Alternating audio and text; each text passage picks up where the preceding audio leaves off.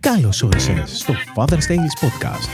Το podcast στο οποίο θα ακούσεις τις απόψεις δύο σύγχρονων μπαμπάδων για τη ζωή, την οικογένεια, την καριέρα, την τεχνολογία, την επιχειρηματικότητα και οτιδήποτε άλλο ενδιαφέρει τον σύγχρονο άντρα. Και τώρα, οι παρουσιαστές αυτού του σοου, ο Γιώργος και ο Δημήτρης. Το παιδί μου θέλει να γίνει YouTuber. Σε μια εποχή όπου οι YouTubers είναι τα νέα ιδάλματα, πολλά παιδιά θέλουν να γίνουν σαν κι αυτούς. Τι σημαίνει όμως για εμάς γονείς, πώς μπορούμε να αντιμετωπίσουμε την επιθυμία των παιδιών και πώς μπορούμε να τα βοηθήσουμε στις προκλήσεις αυτής της εποχής; Σήμερα λοιπόν θα μιλήσουμε για αυτό το θέμα. Γιώργο, διαβάζω εδώ πέρα ότι το 75% λέει, των παιδιών μεταξύ 6 και 17 χρονών στην Αμερική, σύμφωνα με μια μελέτη που έκανε η εφημερίδα The Sun, το 75% λοιπόν αυτών των παιδιών θέλουν να γίνουν YouTuber όταν μεγαλώσουν. Μια άλλη μελέτη που πέτυχα πάλι λέει ότι από τα 8 στα 12 χρονών, το 1 τρίτο, σύμφωνα με μια μελέτη του CNBC, θέλει και αυτοί να γίνουν YouTubers. Στο δικό μας σχολείο το έχουν ήδη συζητήσει τα παιδιά και έχουν πει για το τι θέλουν να γίνουν όταν μεγαλώσουν. Ένα πολύ μεγάλο ποσοστό και εδώ πέρα λοιπόν στην Ελλάδα λένε ότι και αυτά ας πούμε, με τη σειρά τους θέλουν και αυτοί να γίνουν YouTuber. Οπότε νομίζω δεν είναι κάτι πολύ συνηθισμένο αυτό το φαινόμενο για το οποίο θα μιλήσουμε σήμερα. Και νομίζω ότι οι γονείς συνήθως δεν είναι προετοιμασμένοι για κάτι τέτοιο και γι' αυτό άλλωστε θέλουμε να συζητήσουμε αυτό το, το, τη μάστιγα που επικρατεί αυτή τη στιγμή που θέλουν τα παιδιά να γίνουν YouTuber. Και σε εμάς εδώ πέρα, πολλά παιδιά, από ό,τι ακούω φίλους, κυρίως φίλους του γιού μου, ο οποίος είναι μεγαλύτερος, είναι 10 ετών, γιατί η μικρή ακόμα είναι 6, οπότε δεν, δεν συζητάνε γι' αυτά. Αλλά πολλά παιδιά θέλουν να γίνουν YouTubers. Βλέπω επίσης ότι πολλά παιδιά, να μην πω όλα τα παιδιά, βλέπουν YouTube καθημερινά και ίσως είναι η μοναδική πηγή διασκέδασης που έχουν. Εμείς θυμάμαι. Καλά, εμείς τώρα, εμείς είμαστε και δεινόσαυροι. Προφανώς δεν υπήρχε YouTube τότε, αλλά κυρίως βλέπαμε τηλεόραση για να διασκεδάσουμε. Τώρα τα παιδιά βλέπουν μόνο YouTube. Ναι, αλλά που βλέπαμε τηλεόραση δεν θέλαμε να γίνουμε ηθοποιοί. Νομίζω. Ναι, Απλά το, το YouTube πιστεύω είναι πολύ πιο προσιτό. Δηλαδή, βλέπει ο άλλος ότι στο YouTube βλέπουν τα παιδιά ότι είναι άλλα ίδια παιδιά, λίγο μεγαλύτερα ας πούμε, τα οποία κάνουν. Δεν είναι καμιά υπερπαραγωγή στο YouTube. Οπότε ίσως είναι πιο προσιτό και γι' αυτό τα προσελκύει τόσο πολύ. Εντάξει, πάντα υπήρχαν κάποιοι οποίοι θέλανε να γίνουν ηθοποιοί όταν μεγαλώσουν, γιατί θα μπορούμε να δούμε για ποιο λόγο θέλει κάποιος ε, να γίνει ηθοποιός θέλει να γίνει γνωστός. Αλλά όπως λες, το YouTube πλέον είναι οποιοδήποτε μπορεί να γίνει YouTuber. Βλέπουν ε, μέσα από τα κανάλια ότι όλοι τα γυρνάνε στο σπίτι τους, δεν είναι σε στούντιο, δεν είναι με εξοπλισμούς περίεργους. Οπότε Ακριβώς. όλοι σκέφτονται ότι θα μπορούσαν και οι ίδιοι να είναι σε αυτή τη θέση. Μπορούμε να ξεκινήσουμε τώρα να αναλύουμε το θέμα και να πούμε γιατί νομίζεις εσύ ότι τα παιδιά θέλουν να γίνουν YouTubers. Το, η εύκολη απάντηση, γιατί ρώτησα την ε, δικιά μου την κόρη ποιος είναι ο λόγος, είναι ότι θέλουν να βγάλουν χρήματα. Είναι από τους πιο σημαντικούς λόγους, γιατί βλέπουν ότι μέσα από το YouTube βγάζουν κάποιοι αρκετά χρήματα. Η απάντησή μου σε αυτό είναι ότι βλέπεις μόνο το 1 με 5% των επιτυχημένων που έχουν φτάσει σε, εκείνη την, σε αυτό το επίπεδο, όπως σε όλες τις δουλειές. Βλέπεις μόνο την κορυφή του παγόβουνου και δεν βλέπεις όλο το υπόλοιπο και ειδικά το 50 και πλέον οι οποίοι έχουν είτε αποτύχει, είτε δεν προχώρησαν, είτε το έχουν εγκαταλείψει γενικά το άθλημα. Και οπότε βλέποντας μόνο την, ε,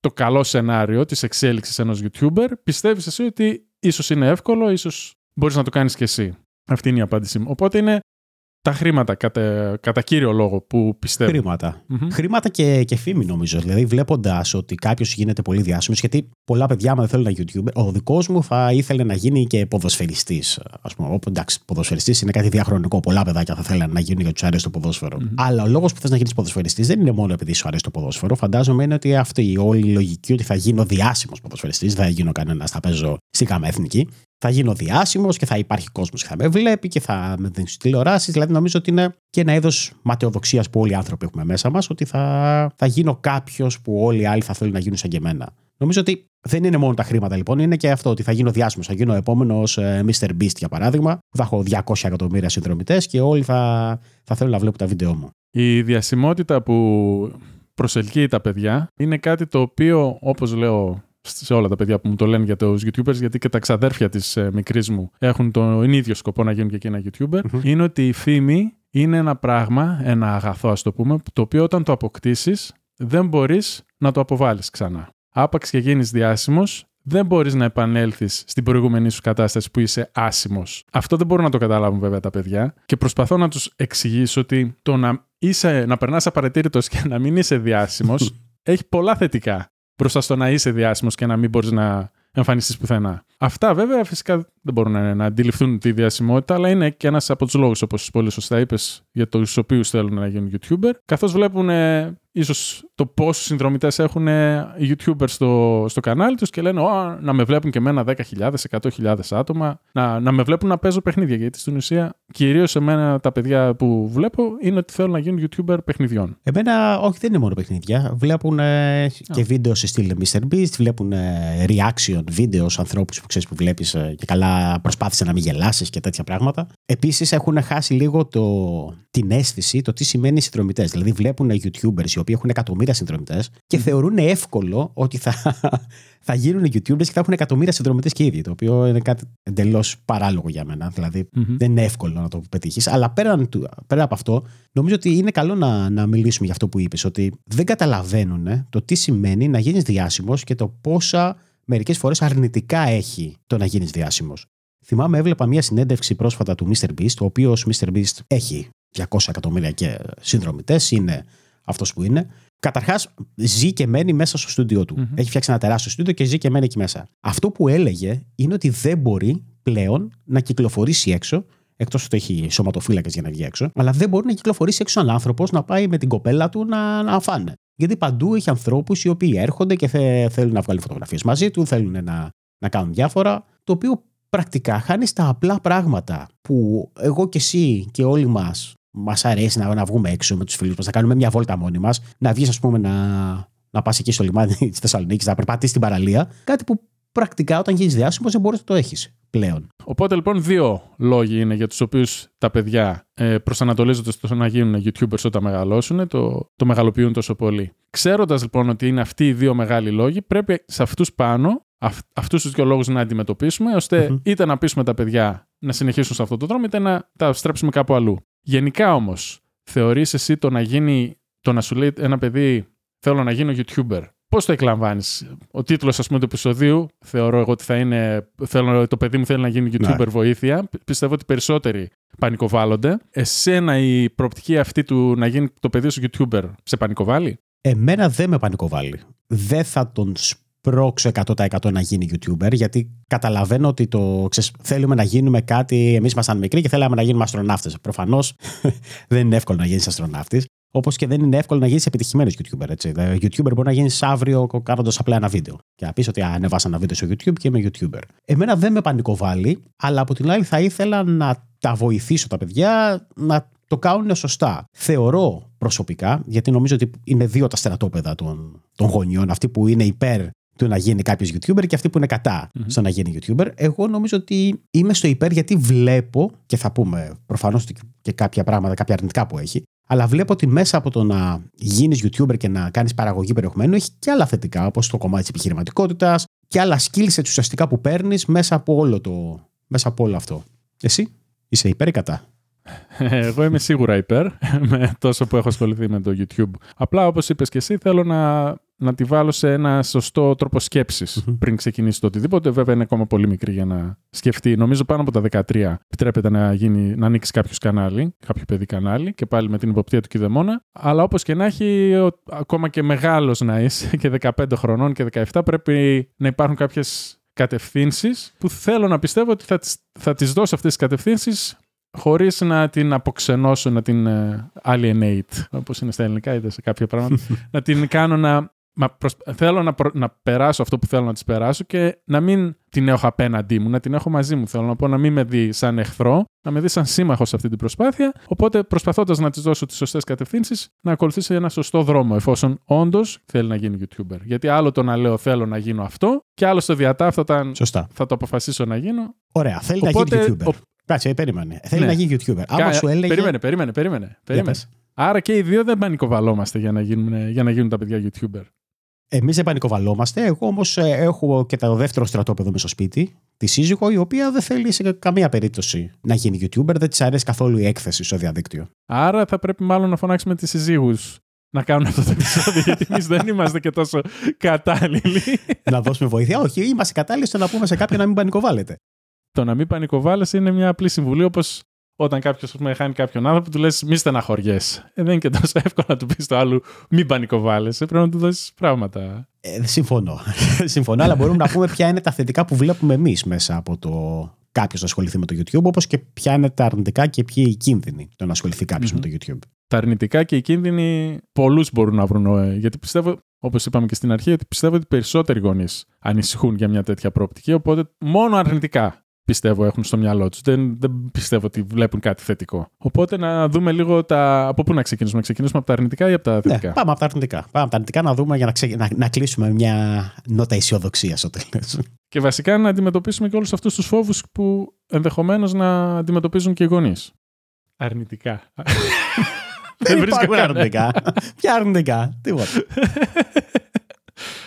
Λοιπόν, πρώτο και κύριο το, το πρώτο αρνητικό κατ' εμέ είναι αυτό που είπαμε, είναι η διασημοτητα την οποία την αναλύσαμε αρκετά. Ένας άλλος κίνδυνος είναι ποιος; Είναι η ασφάλεια των παιδιών στο διαδίκτυο. Πρώτα απ' όλα πρέπει να ξεκαθαρίσουμε το τι κανάλι θα ήθελε ο καθένας, αν θα εκθέσει τον εαυτό του το πρόσωπό του, την ταυτότητά του στο YouTube ή όχι. Γιατί θα μπορέσει να φτιάξει, ας πούμε, το παιδί και η κόρη σου, η οποία είναι μικρή ακόμα, και ο γιος μου, ο οποίος είναι μικρός, θα μπορούσε να φτιάξει ένα κανάλι στο YouTube, αλλά να μην πει ποτέ ποιος είναι και να μην έχει ποτέ το πρόσωπό του. Αυτά είναι τα κανάλια τα faceless, όπως τα λένε, ναι. που απλά ακούς ε, τη φωνή. Τώρα με τη τεχνητή νοημοσύνη μπορείς να κάνεις κανάλια που να εκφωνούν αυτά που γράφουν, οπότε να μην ταυτοποιείται ούτε καν η φωνή του παιδιού μέσα από το κανάλι, οπότε σαν ιδέα να το έχει. Απλά δεν ξέρω αν τα παιδιά θα το βρούνε, δηλαδή αν, αν προτείνουμε εμείς τα παιδιά ότι ξέρεις μπορείς να κάνεις ένα κανάλι όπου δεν θα εμφανίζεται το, το πρόσωπό σου mm-hmm. και αν δεν ακούγεται τη φωνή σου. Θα συμφωνήσουν πολλά παιδιά, πιστεύεις; Θα συμφωνήσουν πολλά παιδιά, δεν ξέρω. Ο δικό μου, επειδή το, είχαμε, το είχαμε συζητήσει, θα συμφωνούσε. Α. Γιατί καταλαβαίνει τους κινδύνους. Γιατί καταλαβαίνει ότι είναι μικρός και ότι δεν, τουλάχιστον αυτό το έχουμε πει πολλές φορές, ότι δεν πρέπει να εκτίθεται, δεν πρέπει να λέει τα ονόματά του, δεν πρέπει να δείχνει γενικότερα στοιχεία προσωπικά στο διαδίκτυο. Και το καταλαβαίνει. Δεν θα τον πείραζε. Νομίζω περισσότερο θέλει να κάνει ένα κανάλι. Δηλαδή το έχουμε συζητήσει πάρα πολλές φορές. Και μερικές φορές η αλήθεια είναι ότι έχω ξεκινήσει και εγώ τη συζήτηση. ότι αν θέλει να κάνουμε, να, να κάνουμε μαζί κανάλι στο, στο YouTube. Και μετά έφαγα τσόκαρο και τη, και, και τη σταμάτησα. συζήτηση. Άρα προτείνεις δηλαδή να προωθήσουμε την ιδέα της δημιουργίας ενός καναλιού που δεν θα εμφανίζεται το πρόσωπο του παιδιού και πιστεύω σίγουρα θα ναι. πεις ότι το όνομα του καναλιού δεν θα είναι το όνομα το επώνυμο του ε, πραγματικού. Ναι, προφανώ. Δεν, δεν, δεν πάει να κάνει personal brand το παιδί. Δηλαδή θεωρώ ότι άμα mm. τα, τα παιδιά, όπως είπες, τα περισσότερα θέλουν να ασχοληθούν με το gaming. Τώρα, για να αντιμετωπίσουμε τον κίνδυνο των προσωπικών στοιχείων και της ασφάλειας, όπως είπαμε, μπορείς να ξεκινήσεις με ένα κανάλι το οποίο θα παίζει στα παιχνίδια. Εντάξει, βέβαια πρέπει να βοηθήσει να ξέρει και ο γονιός πώς θα κάνει το screen recording και οτιδήποτε. Υπάρχει. Είναι εύκολο να το βρεις στο YouTube, να δεις με δύο-τρία βίντεο και να καταλάβεις. Αλλά μπορείς να το κάνεις αυτό και ακόμα και η φωνή να ακούγεται. Εντάξει, ακούγεται παιδική φωνή, αλλά δεν νομίζω ότι είναι και τεράστιο πρόβλημα. Ακόμα και εκεί μπορεί να βάλεις ένα εφές στη φωνή και να μην ακούγεται καν ε, παιδική. Εντάξει, όχι να ακούγεται μεγάλη, αλλά να μπορεί να έχει ένα εφέ. Θυμάμαι τον γιο μου, δηλαδή, έβλεπε ένα βίντεο, έναν ε, YouTuber ο οποίος ε, είναι μια γάτα. Τώρα, δεν ξέρω καν αν είναι αγόρι, αυτός μου λέει ότι είναι αγόρι, η φωνή ακούγεται κοριτσίστικη. Mm. Και είναι ένα YouTuber ο οποίος έχει ένα εκατομμύριο ή περισσότερου συνδρομητές. Και παίζει και βλέπεις πάντα μια, μια γάτα να, να μιλάει. Πώς το έχει κάνει δεν ξέρω, αλλά δεν το έχω ψάξει κιόλας. Το μόνο που έχω να προσθέσω εδώ πέρα είναι ότι στα 44 μου χαίρομαι που από τα 15 μου που είμαι στο ίντερνετ ξεκίνησα και χρησιμοποιούσα ψευδόνυμο και με αυτό το ψευδόνυμο εξακολουθώ να είμαι και σήμερα στο ίντερνετ σαν Τζιμάκος και όχι με το πραγματικό μου όνομα και αυτό νομίζω ότι λέει πολλά για την ιδιωτικότητα που πρέπει να έχουμε ακόμα και στα παιδιά. Ακόμα εδώ τώρα που είμαι στα 44 και το θεωρώ πολύ καλό που το ακολούθησα και δεν ε, είμαι με το πραγματικό μου όνομα γνωστό στο ίντερνετ. Πόσο μάλλον τα παιδιά. Αλλά νομίζω ότι κανένας γονιός δεν θα σκεφτεί να βάλει το αληθινό όνομα του παιδιού. Δεν είμαι σίγουρο. Είναι από τα απλά πράγματα. Δεν είμαι σίγουρος. Γιατί νομίζω ότι μερικοί γονείς δεν έχουν και πρόβλημα στο να εκθέσουν τα παιδιά, να τα βγάλουν προς το κάμερα και να δημοσιεύσουν διάφορα στοιχεία τους. Δηλαδή, υπάρχουν γνωστοί YouTuber, νομίζω, δεν θυμάμαι πώς. Ο Ράιαν, ένα, ένα παιδάκι το οποίο από πολύ μικρό ξεκίνησε. Ναι, έχει εκατομμύρια συνδρομητές. Πάρα πολλά εκατομμύρια. Δεν ξέρω, 30-40 εκατομμύρια. Από πολύ μικρό ξεκίνησε να παίζει με παιχνίδια και οι γονείς ουσιαστικά το έκαναν αυτό και τώρα πια είναι ολόκληρη επιχείρηση. Βγάζουν δεν ξέρω κι εγώ πόσα εκατομμύρια κάθε χρόνο μέσα από αυτό. Δηλαδή, οι ίδιοι γονείς βλέπεις ότι δεν είχαν κανένα πρόβλημα να προωθήσουν το παιδί προς τα έξω. Ε, αντίστοιχη περίπτωση έχω δει συνήθως κάτι ρώσικα κανάλια ναι, που ναι, έχουν ναι, κάτι ναι. κοριτσάκια που παίζουν με τις Barbie και με τα παιχνίδια τους και, και έχουν 100 εκατομμύρια παιχνίδια σε κάτι τεράστια δωμάτια και βγάζουν τα παιδιά Πολύ πιο μικρά, όχι 13 Ναι. και 10 χρονών. Εγώ είμαι εντελώς αρνητικός σε αυτό. Ναι, και εγώ. Γιατί ειδικά στην εποχή που ζούμε με artificial intelligence, δεν ξέρεις καταρχάς πώς θα καταλήξει η φωτογραφία του παιδιού, το βίντεο του παιδιού. Ναι, δηλαδή πολλά άσχημα μπορούν να γίνουν. Οπότε θεωρώ ότι καλό είναι να μην εκτίθονται σε τόσο μικρή ηλικία τα παιδιά. Δεν είμαι αρνητικός, όπως είπα στην την ιδέα του YouTube, αλλά σε ένα faceless channel. Σε ένα κανάλι που δεν φαίνεται το πρόσωπο. Άρα ε, αντιμετωπίσαμε το, την, το πρω- την πρώτη αγωνία του γονιού, τι θα γίνει αν θα εμφανιστεί το παιδί στο, στο YouTube. Η απάντηση είναι ότι δεν εμφανίζεται το παιδί, αλλά μπορεί, εξακολουθεί να μπορεί να κάνει ένα κανάλι αξιοπρεπές στο YouTube, το οποίο μπορεί να γνωρίσει και αυτό επιτυχία. Πάνω σε αυτό. Άλλος τώρα. κίνδυνος; Δεν θα σου πω πάνω σε αυτό. Α πούμε ότι ξεκινάς ένα κανάλι με το παιδί και πάει πολύ καλά το κανάλι και έχει χι συνδρομητές. Το παιδί αρχίζει και νιώθει καλύτερα και σου λέει: Α, τώρα που έχω, ας πούμε, 100.000 συνδρομητές. Τώρα και εγώ αρχίζω και φουσκώνω τα νούμερα. Δεν και είναι εύκολο να πιάσει 100.000 συνδρομητές. Εμείς δεν έχουμε πιάσει. Ελπίζουμε να πιάσουμε τους χίλιους. Δηλαδή, και άμα θέλετε, κάντε ένα subscribe στο κανάλι. Άμα σας αρέσει, στο YouTube, μπας και πιάσουμε και εμείς τους χίλιους συνδρομητές. Λοιπόν, λέει το παιδί, έχει 100.000 συνδρομητές. Ε, τώρα θέλω να δει ο κόσμος, ας πούμε, ποιος είμαι, γιατί όπως είπαμε, είναι το κομμάτι της ματαιοδοξίας. Θέλω να γίνω διάσημος, να νιώσω μπρος στους φίλους μου ότι κοίτα ποιος είμαι. Εκεί πώς αντιμετωπίζουμε. Δεν φαίνεται ότι δεν την ξέρω την απάντηση. Όχι, ούτε εγώ ξέρω την απάντηση. Είναι, είναι δύσκολο. Δηλαδή, νομίζω ότι θα πρέπει να, να μιλήσουμε πάρα πολύ και να έχουμε συμφωνία με το παιδί ότι αν είναι να ξεκινήσει κάτι τέτοιο και θέλει τη βοήθειά μας και την υποστήριξή μας, ότι δεν θα εκτεθεί, δεν θα εκθέσει το πρόσωπό του πριν μια συγκεκριμένη ηλικία. Να έχεις κάνει συμφωνία από πιο πριν, δηλαδή λες. Ναι, δεν μπορώ να κάνω. Ναι, δεν ξέρω ότι θα γίνει ακριβώς αυτό το πράγμα. πώς, πώς αλλιώς. Και φυσικά θα, μετά θα πρέπει κιόλας να ελέγχεις και το τι βγάζει στο βίντεο. Έτσι. Δηλαδή θα πρέπει να είσαι ο παραγωγός των βίντεο εν μέρη. Ε, το κακό είναι ότι θα είναι και η εφηβεία τότε και άντε να συνεννοηθείς με ένα έφηβο παιδί και να το πείσεις τι να κάνει και εφόσον έχει γνωρίσει και την επιτυχία, όπως λες. Δύσκολα πράγματα. Οπότε τώρα αυτοί που σκέφτονται αρνητικά για το YouTube σου λέει: Οπότε δεν ξεκινάω καν και τελείωσε. Σωστά. Για να δεν έχω θέλα προβλήματα. Ναι. Εντάξει. Είναι ένας βάσιμος λόγος για τον οποίο να, να αποθαρρύνεις το παιδί. Πιστεύω ότι δύσκολα θα. Δηλαδή, αν τώρα σκέφτομαι τη δικιά μου. Πες, ας πούμε, ότι τώρα ξεκινάει και κάνει για τα παιχνίδια όπως βλέπει τα Minecraft και αυτά. Και κάνει κάποια βίντεο για τα, για τα παιχνίδια της. Και όλα ωραία και καλά. Εγώ είμαι ήσυχος. Την έχω προστατεύσει. Δεν φαίνεται από πουθενά. Και έρχεται στα 13, 14, 15 χρονών, ας πούμε. Εντάξει. Και θα με πει μπαμπά, έχω. Δεν σου λέω 100.000, έχω 10.000 συνδρομητές. Ναι. Που είναι ένα, μετά από 3-4 χρόνια που θα κάνει βίντεο, πιθανό να έχει. Και να μου πει θα κάνω face reveal, όπως το λένε, για να εμφανιστώ. εγώ είμαι λοιπόν πίσω από την κάμερα και, Ναι. και τώρα στα 15 θα της πεις όχι, δεν θα το κάνεις. Και θα το κάνει και δεν θα τα πηγαίνουμε μετά καλά. Δεν, δεν θα μου μιλάει για κανένα μήνα. ναι. Είναι δύσκολο κομμάτι. Δεν, ε, με προβλημάτισε αρκετά τώρα. δεν θα περίμενα αυτό. Πάμε σε ένα άλλο κομμάτι, σε ένα άλλο προβληματισμό που έχω ακούσει, ότι η όλη ενασχόληση με το YouTube μπορεί να επηρεάσει αρνητικά το κατά πόσο ασχολείσαι με τα μαθήματά σου. Μπράβο, την εκπαίδευση.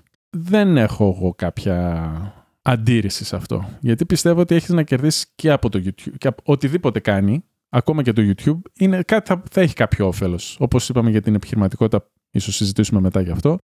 Ε, τον τρόπο σκέψης που μπορεί να έχει για το YouTube. Τα μαθήματα, εντάξει, προφανώς δεν θα κάνει το κανάλι του YouTube εν ώρα, να- αύριο θα κάνω κοπάνα για να γράψω βίντεο. Πρώτα θα υπάρξει συνεννόηση ότι ξέρεις θα κάνεις τα καθήκοντα, θα έχεις τελειώσει από οτιδήποτε έχει να κάνει με το σχολείο. Και στη συνέχεια μπορείς να το υπόλοιπο δύο ώρο, τρίωρο, όσο χρόνο θες και να μην ξενυχτάει φυσικά. Να μην φτάσουμε δύο η ώρα το, τη νύχτα και να πρέπει να σηκωθεί 7 η ώρα το πρωί. Μέσα σε λογικά πλαίσια να υπάρχει ένα ορολόγιο, ένα ωράριο ας πούμε που θα μπορεί να ασχοληθεί με αυτό. Αυτή είναι η απάντησή μου. Ο, συμφωνώ και εγώ σε αυτό, ότι πρέπει από την αρχή να έχεις συμφωνήσει ότι μπορείς να ασχοληθείς με το YouTube σου αν θέλεις ας πούμε, να υποστηρίξεις το παιδί, αλλά μέσα σε, στον ελεύθερο σου χρόνο. Όποιος είναι αυτός, αντί να κάνεις κάτι άλλο και να βλέπεις και να, να καταναλώνεις ε, YouTube ως consumer, ας πούμε, να, να κάνεις παραγωγή περιεχομένου. Εντάξει, το δέχομαι, αλλά στον ελεύθερο χρόνο που θα είχες έτσι κι αλλιώς. Δεν θα πάρεις περισσότερο χρόνο από τα καθήκοντά σου. Και επίσης πάντοτε μπορείς να πεις ότι α, αν βλέπω ότι όλο αυτό σε επηρεάζει αρνητικά, ας πούμε, είτε στους βαθμούς είτε οτιδήποτε, τότε δεν θα μπορείς να το κάνεις. Να μπουν, να ναι, μπουν να κάτι μπουν κανόνες, όρια. ναι. Κάποια όρια από την αρχή όμως. Όπως τώρα φαντάζομαι οι περισσότεροι που έχουν μικρά παιδάκια βάζουν ε, όριο στο πόσο YouTube θα δει το παιδί ε, καθημερινά. Έτσι αντίστοιχα θα μπουν όρια για το πώ. Εγώ δεν, δεν, θε- δεν πιστεύω ότι. Εντάξει, εκτός αν υπάρχει όπως λες επίδραση πάνω στο, στην απόδοση του παιδιού, στην επίδοση του παιδιού στα μαθήματα. Ναι, ίσως εκεί να βάλω κι εγώ κάποια όρια. Τι θετικά όμως βλέπουμε; Εντάξει, λέμε για τα αρνητικά, κάτσε να δούμε για τα θετικά. Θετικά. Για μένα θετικό είναι ότι θα μάθει πρώτον και κύριο ότι θα μάθει να, να χρησιμοποιεί τις κάμερες. Βέβαια πώς θα χρησιμοποιεί τις κάμερες όταν δεν θα εμφανίζεται το πρόσωπό της; Τώρα με έχεις καταρρύψει πολλά πλεονεκτήματα. Ας πούμε θα μάθει να χρησιμοποιεί την κάμερα όταν θα δείχνει άλλα πράγματα. Αν μπορεί ας πούμε, να κάνει κάποιο κανάλι στο οποίο να δείχνει, να ράβει, να πλέκει, ξέρω εγώ οτιδήποτε, πώς διαβάζει και να μην φαίνεται, να φαίνεται από πίσω ας πούμε Ναι. από πίσω από το, το σώμα της, από το πρόσωπό της το τι κάνει, που βέβαια δεν έχει να πάθει και πολλά πράγματα έτσι για το πώς Θα σου πω, χρησιμοποιεί την κάμερα. περίμενε, γιατί εγώ βλέπω θετικά, ακόμα και αν δεν χρησιμοποιείς τις κάμερες, όπως λες, για να μαγνητοσκοπήσεις τον εαυτό σου, ακόμα και αν ε, γράφεις απλά την οθόνη σου, είναι θα πρέπει να δουλέψεις στο storytelling σου. Πώς θα πεις να κάνεις το βίντεο σου ενδιαφέρον και να μάθεις ουσιαστικά όλο αυτό το μεγάλο skill set, το, το να λες ιστορίες οι οποίες κρατάνε αυτό που βλέπει το βίντεο. Βλέπω θετικά στο να μάθεις skill set, στο να κάνεις editing και να είσαι πιο. να χρησιμοποιήσει τον υπολογιστή περισσότερο. Θετικά στο όλο κομμάτι της παραγωγής περιεχόμενου και παραγωγής πραγμάτων και όχι μόνο κατανάλωσης. Δηλαδή, όλο αυτό το, το κομμάτι της νοοτροπίας το βλέπω ως θετικό. Μπράβο, συμφωνώ. Τώρα είπες πολλά θετικά. Όντως η παραγωγή είναι πολύ καλύτερη από την κατανάλωση. Το... Καλύτερα να παράγουμε παρά να καταναλώνουμε. Είναι μια πάγια συμβουλή αυτή. Το παιδί γι- γίνεται πιο παραγωγικό μέσα από το YouTuber. Μαθαίνει skills, ικανότητες όπως είναι το editing που είπες. Και επειδή το βίντεο έχει γίνει πλέον, όπως λέγαμε πολύ πιο πα... τα προηγούμενα χρόνια, ότι θα επικρατήσει το βίντεο έναντι οποιασδήποτε άλλης μορφής παραγωγής περιεχομένου. Και επειδή από εδώ και πέρα πλέον θα κυριαρχεί, οι ικανότητες του video editing, του coloring, του color grading και οτιδήποτε έχει να κάνει πάνω στο βίντεο είναι χρήσιμες. Ακόμα και η χρήση της κάμερας, έστω η, η μετριασμένη χρήση της, θα είναι ένα πλεονέκτημα. Θα ξέρει τουλάχιστον τι σημαίνουν κάποιες ορολογίες από την κάμερα. Τα οποία όλα αυτές οι ικανότητες θα τη βοηθήσουν ενδεχομένως στο μέλλον, γιατί δεν αποκλείεται. Α πούμε, από εκεί και πέρα μπορεί να ασχοληθεί με το YouTube, αλλά στην πορεία να καταλήξει να γίνει κινηματογραφίστρια. Να γίνει. Τώρα έχω κορίτσι εγώ γι' αυτό λέω κινηματογραφίστρια. Κινηματογραφιστής, να γίνει video editor, να γίνει colorist. Έχει σκηνοθέτης, παραγωγός. Υπάρχει, υπάρχουν πάρα πολλές. να ασχοληθεί με το φωτισμό, που είναι πολύ σημαντικός Και τώρα σκέφτομαι αυτούς που ακούνε αυτό το podcast ή που βλέπουν αυτό το podcast και λένε τι θα κάνω το παιδί μου κάμεραμαν. τι είναι αυτά που μου λέτε. Εγώ θέλω να γίνει γιατρός. Εντάξει, όχι. Ε, κοίτα, να κάνω. γιατρός και δικηγόρος και μηχανικός, που ήταν τα δημοφιλή πάντα επαγγέλματα. Για, τους, για τις προηγούμενες γενιές πάντα, για τις μελλοντικές γενιές που θέλουν τα παιδιά τους να γίνουν γιατροί, δικηγόροι και μηχανικοί. Και ο λόγος είναι, πιστεύω, ο οικονομικός. Γιατί συνήθως αυτά τα επαγγέλματα Ε, ναι. έχουν καλές οικονομικές απολαυέ. Στον αντίποδα και αρκετοί YouTubers βγάζουν περισσότερα από όλα αυτά τα επαγγέλματα. Οπότε μπορούμε να στηριχτούμε πάνω σε ένα τέτοιο επιχείρημα. Ότι μπορεί να είναι περισσότερο επικερδές το να γίνεις YouTuber. Απλά έρχονται και κάποια αρνητικά. Αντίστοιχα, βέβαια, με όλους τα τα προηγούμενα επαγγέλματα είναι το πόσο χρόνο χρειάζονται και για να τελειώσεις την ιατρική, την νομική, για να γίνεις καλός γιατρός, πρακτικές τέτοια, να φτάσει 35-40 χρονών για να αποκτήσεις ένα όνομα. ε, αντίστοιχα, είναι και στο YouTubing μπορεί να, ο άλλος να γίνει μέσα σε ένα χρόνο να έχει την ίδια επιτυχία. Αντίστοιχα, μπορεί να πάρει 10 χρόνια. Πάνω κάτω είναι σαν επάγγελμα πρέπει να το δούμε και το YouTubing ή να γίνει κάποιος YouTuber. Αλλά πιστεύω ότι ένας YouTuber είναι περισσότερο επιχειρηματίας.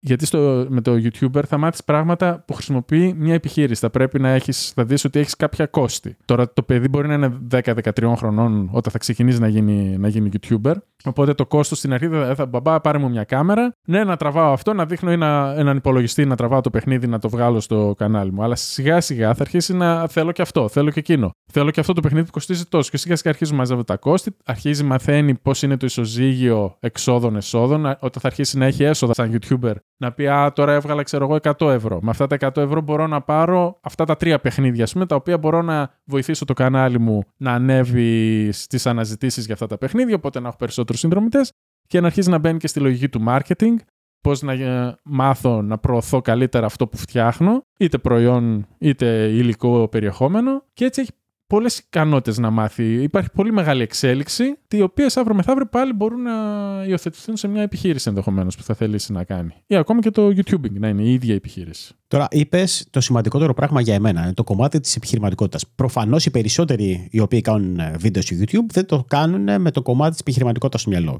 Και σίγουρα τα παιδιά, άμα ξεκινήσουν ή θελήσουν, δεν θα το κάνουν έτσι.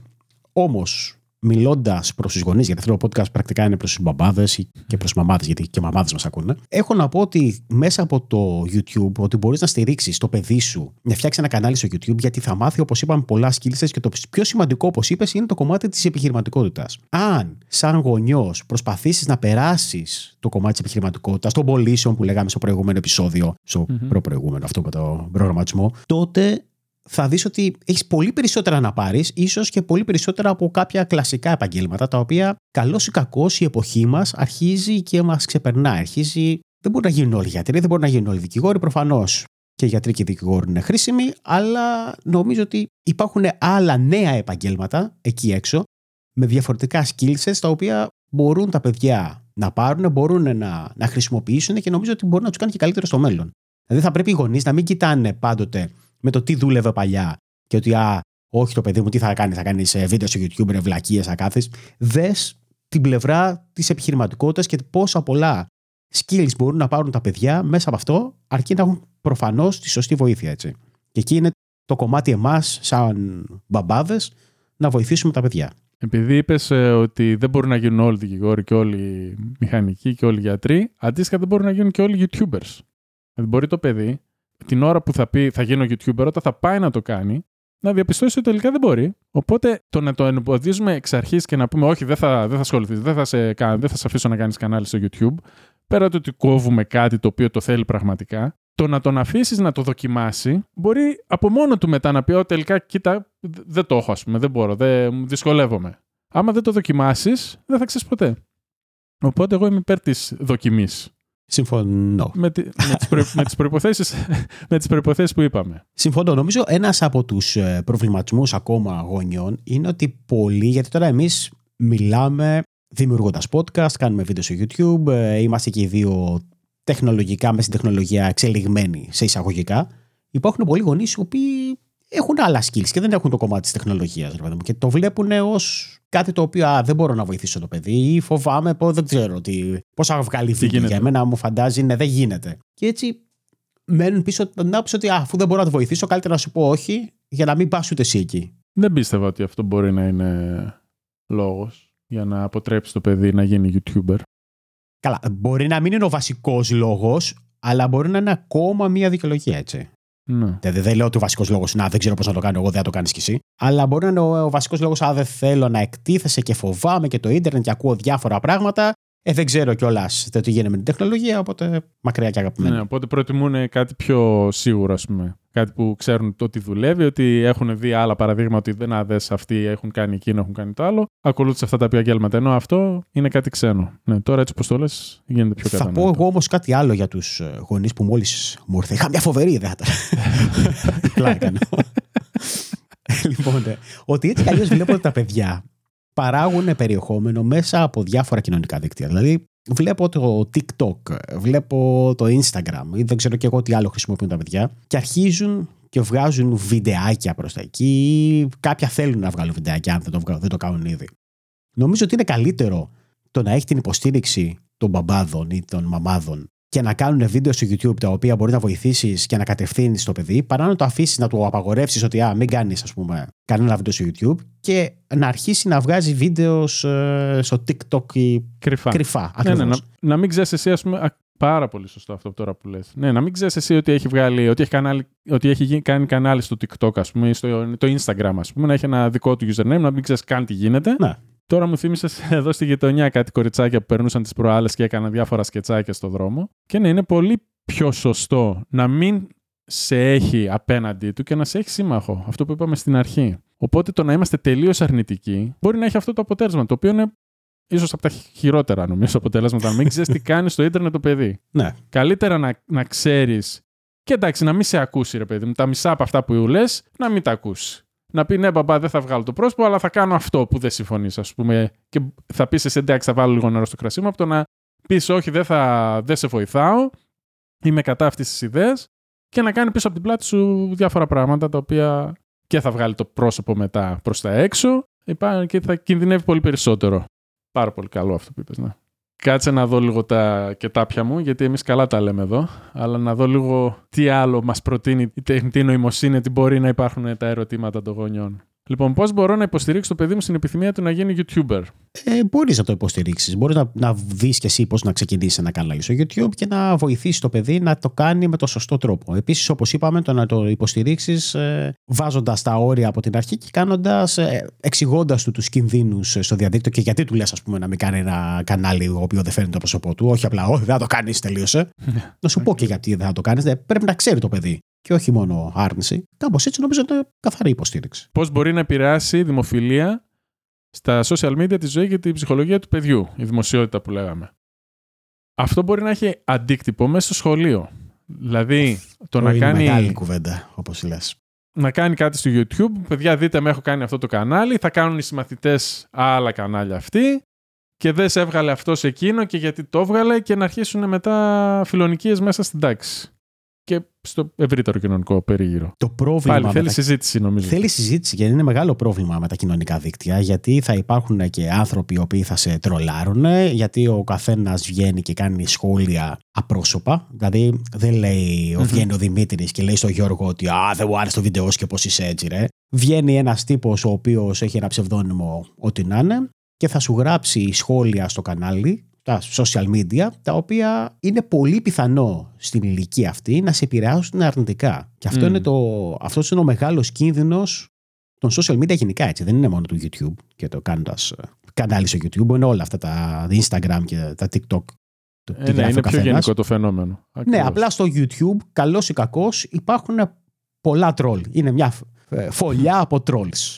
Υπάρχουν πολλοί άνθρωποι οι οποίοι γράφουν σχόλια αρνητικά μόνο και μόνο έτσι για να τα γράψουν. Θα πρέπει να προειδοποιήσουμε τα παιδιά ότι ξέρεις δεν θα είσαι αγαπητό, αγαπητός ή αγαπητή σε όλους αυτούς που θα βλέπουν το υλικό σου και μπορεί να πάρεις κάποιες γνώμες οι οποίες δεν θα σ' αρέσουν. Και δεν είναι απλά γνώμη, ξέρεις ότι δεν μ' άρεσε αυτό τώρα τι έκανες αυτό το παιχνίδι, αλλά μπορεί να βγάλουν πάρα πολύ κακία. Ναι. Και νομίζω ότι πρέπει να έχουμε προειδοποιήσει τα παιδιά ή ακόμα και να ελέγχουμε τα σχόλια που θα υπάρχουν στα, σε οτιδήποτε ανεβάζει το παιδί, είτε στο YouTube είτε στα υπόλοιπα social media. Το οποίο βέβαια θέλει επιπλέον χρόνο να ασχοληθείς με αυτά τα πράγματα. Θέλει, αλλά εγώ όντας πάντα optimist, θετικός ας πούμε, βλέπω ότι ακόμα και αυτό, το οποίο είναι, φτάνει στα όρια του επικίνδυνου γιατί μπορεί να επηρεάσει πολύ αρνητικά την ψυχολογία ενός παιδιού.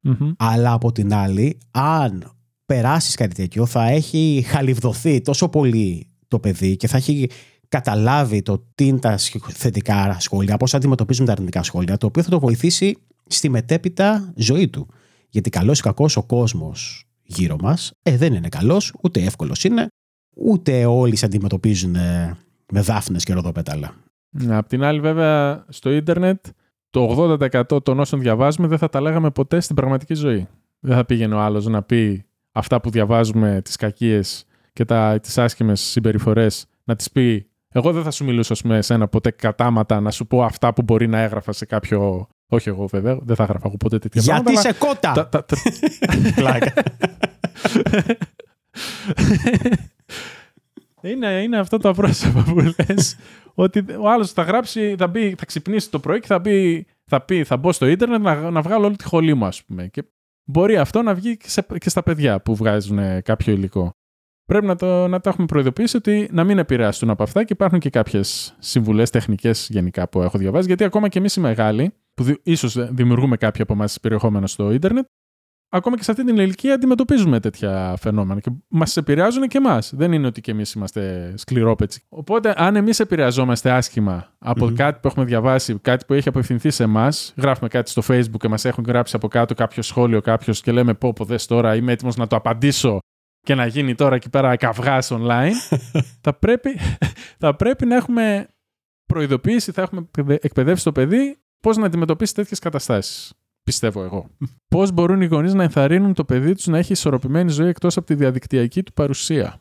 Αυτό έχει να κάνει, πιστεύω ότι θα είναι όλη τη μέρα με μια οθόνη όπως τα βλέπω κιόλας τα περισσότερα παιδιά πλέον, με ένα κινητό στο χέρι. Εδώ εμείς είμαστε με ένα κινητό στο χέρι. Πόσο μάλλον να φτιάχνεις υλικό, να γίνεις YouTuber και να είσαι ακόμα περισσότερο χρόνο μπροστά σε έναν υπολογιστή, με αποτέλεσμα να αποξενώνεσαι τελείως από τον Ναι, πραγματικό αλλά αυτό, κόσμο. έξω. Ξέρεις τι, δεν είναι κομμάτι ότι άμα δεν γίνεις YouTuber δεν θα αποξενωθείς. Γιατί τα περισσότερα από τα παιδιά που βλέπεις εκεί έξω, που είναι μπροστά στις οθόνες, ε, δεν είναι YouTubers. Νομίζω ότι είναι κομμάτι Ναι. της, ε, της εποχής αυτό. Είναι ένα πρόβλημα, Το γη- πρόβλημα γενικότερο το που πρέπει να Γενικότερο. πείσουμε τα παιδιά να ασχολούνται και με τον έξω κόσμο και ότι οι φίλοι τους δεν χρειάζεται μόνο να παίζουν online με τους φίλους τους. Ας Μμμ. συναντηθούν να κάνουν και κάτι από κοντά. Εγώ αυτή την ε, γενιά της ε, κόρης μου τη λέω η γενιά της, ε, των οθονών ε, επαφής. Τη γενιά των ε, touchscreen. Γιατί όλα πια, πού να τους πεις ότι παλιά είχαμε κουμπιά στα κινητά και σε εδώ. Όλοι είναι με το δάχτυλο έτσι, Ναι. να πάω προς τα κάτω, να πάω προς τα πάνω. Όλα τα κάνουν με touchscreen. Δεν είναι, αφού την τηλεόραση τις, φε- τους φαίνεται, ε, τους κάνει εντύπωση που δεν είναι touch η τηλεόραση. Λοιπόν, τώρα Πού θα να σου, τους πω πούμε κάτι, ότι εμείς δεν είχαμε τηλεόραση. Ε; θα σου πω κάτι άσχετο λοιπόν. Είμαστε μια μέρα. Αγάπη μου, σίγουρα να το βλέπεις αυτό το βίντεο, που σίγουρα το βλέπεις. είναι, είναι η σύζυγος και βλέπει μια φωτογραφία σε ένα κάδρο. Κανονική φωτογραφία. Οχ. και εκεί που τη βλέπει κάνει έτσι. Τσακ, κάνει, τώρα, όποιος Να κάνει ακούει το zoom. επεισόδιο ναι, κάνει με τα, προσπαθεί να κάνει με τα δύο δάχτυλα zoom για να δει περισσότερο πιο κοντά τη φωτογραφία. Και μετά από λίγο προφανώς αντιλαμβάνεται ότι, Όχι, τι κάνω τώρα, εδώ δεν είναι κανονική φωτογραφία. Εντάξει, γέλαγε. Αυτή η γενιά που έχει μάθει τώρα με τα touchscreen. Όπως εμείς ήμασταν η πρώτη γενιά που αποκτήσαμε υπολογιστές μέσα στα σπίτια μας, ας πούμε, και οι γονείς μας φοβόντουσαν ότι θα είμαστε πολλές ώρες στην τηλεόραση και καταλήξαμε να καθόμαστε στους υπολογιστές. Τώρα αυτά έχουν τον υπολογιστή συνέχεια στην τσέπη τους. Από άλλα ερωτήματα που διάβαζα τώρα που μπορεί να έχουν οι γονείς για τα παιδιά που θέλουν να γίνουν YouTuber, δεν βρήκαμε κάτι επιπλέον να πούμε. Αν θέλετε εσείς να μας ε, ρωτήσετε κάτι, στα σχόλια μπορείτε να το κάνετε, ώστε να κάτι που δεν έχουμε καλύψει μέχρι τώρα. Γιατί μέχρι τώρα είπαμε τα θετικά και τα αρνητικά του να είναι κανείς YouTuber, όπως ήταν τα χρήματα και η δημοσιότητα, και τα αρνητικά τη ιδιωτικότητα του παιδιού και κατά πόσο αυτό μπορεί να επηρεάσει το YouTubing, ε, να επηρεάσει την επίδοσή του στο σχολείο. Φυσικά, αν εσείς είστε αρνητικοί, γιατί εμείς είμαστε στο και οι δύο κοντά στο στρατόπεδο των θετικών, αν είστε αρνητικοί, θα θέλαμε να ακούσουμε, να δούμε την άποψή σας, είτε να μας τη γράψετε, είτε να μας τη στείλετε με βίντεο, με audio, με ό,τι θέλετε. Μπορείτε να βρείτε το πώς θα επικοινωνήσετε μαζί μας στο fatherstales.gr. Θέλουμε να μας πείτε αν σας αρέσει αυτό το επεισόδιο, θέλω να μας πείτε τη γνώμη σας, να κάνετε εγγραφή στο κανάλι μας στο YouTube, μπας και πιάσουμε και εμείς τους ε, χίλιους συνδρομητές. Και Εδώ μπορούμε- βγάζουμε και, τη- και το πρόσωπό μας κιόλας. θέλουμε να γίνουμε διάσημοι εμείς, δεν, Έτσι. δεν φοβόμαστε. και, και μπορούμε και να έχουμε μούτρα να πούμε στα παιδιά μας ότι ορίστε, κάναμε και εμείς κάτι στο YouTube. Όχι εντάξει, άμα θέλετε μπορείτε να βρείτε και στο fathersales.gr άμα ακούτε αυτό το επεισόδιο όλους και θέλετε να κάνετε συνδρομή σε οποιαδήποτε από τις πλατφόρμες που ακούτε, μπορείτε να τις βρείτε όλες εκεί. Επίσης, τώρα σας έχω πει 500 call to action και δεν είναι και κάτι σωστό αυτό, αλλά έχω δύο ακόμα να πω. το ένα είναι ότι καλό το κομμάτι του YouTube, καλό το podcast, αλλά επειδή υπάρχουν και πράγματα τα οποία μερικές φορές δεν θέλουμε να μοιραστούμε εύκολα με όλους, έχουμε και newsletter, το οποίο μέσα από εκεί μπορείτε να δείτε επιπλέον ιστορίες και πράγματα τα οποία μερικές φορές με δυσκολία μπορούμε να αναφέρουμε είτε στο YouTube είτε στο podcast. Αν σας ενδιαφέρει μπείτε στο fatherstales.gr, κάντε μια εγγραφή στο newsletter και μπορείτε να πάρετε όλες τις ε, μυστικές εισαγωγικά ιστορίες που έχουμε να μοιραστούμε μαζί σας. Και μην ξεχνάτε φυσικά ότι αν σας άρεσε το επεισόδιο και γενικά όλα τα προηγούμενα επεισόδια που έχουμε κάνει εδώ πέρα στο podcast με τον Γιώργο, να το πείτε και σε κάποιον άλλο μπαμπά ή σε κάποια άλλη μαμά που ενδεχομένως θα βοηθηθούν από αυτά που έχουμε συζητήσει μέχρι σήμερα. Μέχρι την επόμενη φορά λοιπόν, να είστε και να περνάτε υπέροχα. Γεια χαρά. Γεια σας. Σε ευχαριστούμε που άκουσες ακόμη ένα επεισόδιο του Father's Tales. Μην ξεχάσεις ότι μπορείς να βρεις όλες τις σημειώσεις του επεισοδίου, καθώς και το πώς μπορείς να μας ακολουθήσεις στο fatherstales.gr. Τέλος, αν θέλεις να στηρίξεις αυτό το podcast, τότε το μόνο που χρειάζεται να κάνεις είναι να το μοιραστείς με τους φίλους σου. Και μην ξεχνάς ότι το να είσαι μπαμπάς είναι ίσως η πιο δύσκολη, αλλά και ταυτόχρονα η πιο διασκεδαστική δουλειά που μπορείς να έχεις. Συνέχισε λοιπόν την καλή δουλειά και να θυμάσαι ότι για τα παιδιά σου είσαι σούπερ ήρωας.